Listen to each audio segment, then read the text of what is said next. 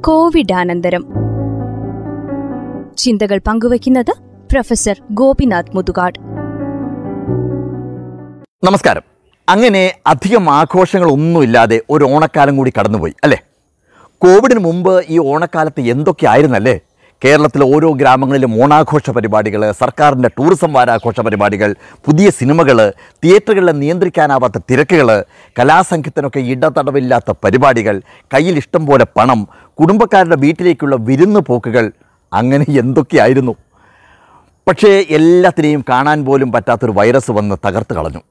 നമുക്കിന്ന് ഈ ഓണത്തിനെയും കോവിഡിനെ ഒന്ന് കൂട്ടിക്കെട്ടിയാലോ? കൺഫ്യൂഷനായോ?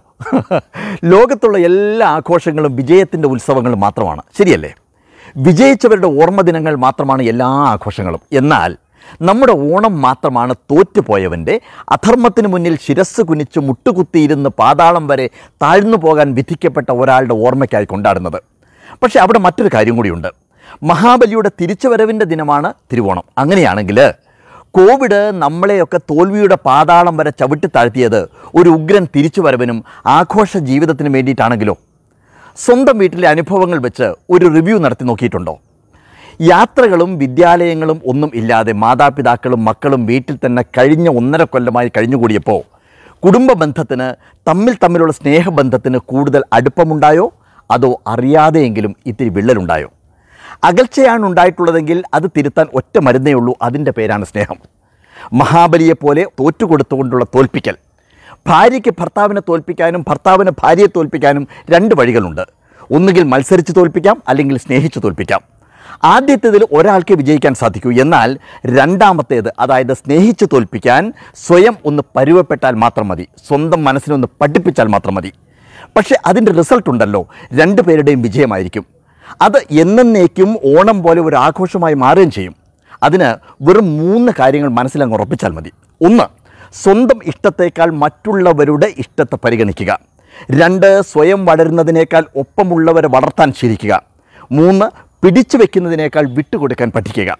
നിസ്സാരമായിട്ടുള്ള കാര്യങ്ങളാണ്. പക്ഷേ അതിന്റെ ഫലം അപാരമാണ്. എല്ലാവരും വിചാരിക്കുന്നത് സ്നേഹം എന്നത് വളരെ ഈസി ആയിട്ട് കിട്ടുന്നൊരു കാര്യമാണെന്നാണ്. എന്നാൽ നേടാൻ ഏറ്റവും പ്രയാസമുള്ളതാണ് സ്നേഹം. വല്ലാത്തൊരു മാജിക്കാണ് സ്നേഹം എന്ന പ്രതിഭാസം. സ്നേഹത്തിന്റെ ഒരു വസന്തം ഉള്ളിൽ നിറയ്ക്കാൻ ശീലിച്ചാൽ ജീവിതം തന്നെ ഒരു ഓണാഘോഷമായിട്ട് മാറും. അത്തരം സ്നേഹമാണ് സഹാനുഭൂതിയായിട്ട് മാറുക. എന്നാൽ എല്ലാവർക്കും സ്വയം ജയിക്കാനുള്ള ആവേശമാണ്. അത് വെറും താൽക്കാലികമാണ് അത് വിനാശകാരിയാണ്. സ്വയം നശിക്കുകയും ഒപ്പമുള്ളവരെ നശിപ്പിക്കുകയും ചെയ്യുന്ന ഒരു വിഷമാണത്. നീ നിനക്ക് വേണ്ടി എന്നും ഞാൻ എനിക്ക് വേണ്ടി എന്നതിനും പകരം നാം നമുക്ക് വേണ്ടി എന്ന് എപ്പോൾ നമ്മൾ ചിന്തിച്ചു തുടങ്ങുന്നുവോ അപ്പോൾ മുതൽ ഒരാൾ ഒരു ചുവട് മുന്നോട്ട് വയ്ക്കുമ്പോൾ ഒപ്പമുള്ളവർ ഒരായിരം ചുവടുകൾ ഇങ്ങോട്ട് വയ്ക്കുന്നത് കാണാം. ആ നിമിഷം മുതൽ കുടുംബത്തിൽ എന്നും ഓണാഘോഷം ഉണ്ടാവുന്നു. പണ്ട് പറഞ്ഞു നടന്നിരുന്നൊരു കഥയുണ്ട്. രണ്ട് ഇണയാനകൾ കാട്ടിലൂടെ വെള്ളം കിട്ടാതെ അലിയായിരുന്നു. അത് ഒരു വല്ലാത്ത വരൾച്ചക്കാലമായിരുന്നു.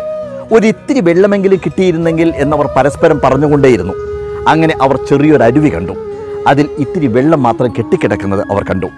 അവർ പരസ്പരം അങ്ങോട്ടും ഇങ്ങോട്ടും വെള്ളം കുടിക്കാൻ പ്രേരിപ്പിച്ചുകൊണ്ടേയിരുന്നു. ദാഹം അത്രമാത്രം കഠിനമായിരുന്നിട്ടും അപ്പോഴും ഒരാൾ മറ്റേയാളുടെ ദാഹത്തിനെക്കുറിച്ചായിരുന്നു ചിന്തിച്ചിരുന്നത്.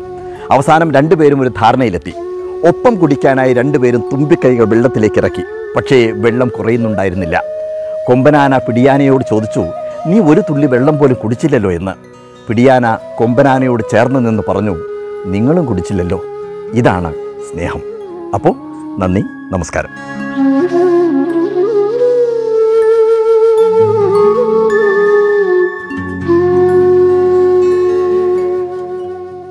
ശ്രോതാക്കൾ കേട്ടത് കോവിഡ് അനന്തരം ചിന്തകൾ പങ്കുവച്ചത് പ്രൊഫസർ ഗോപിനാഥ് മുതുകാട്.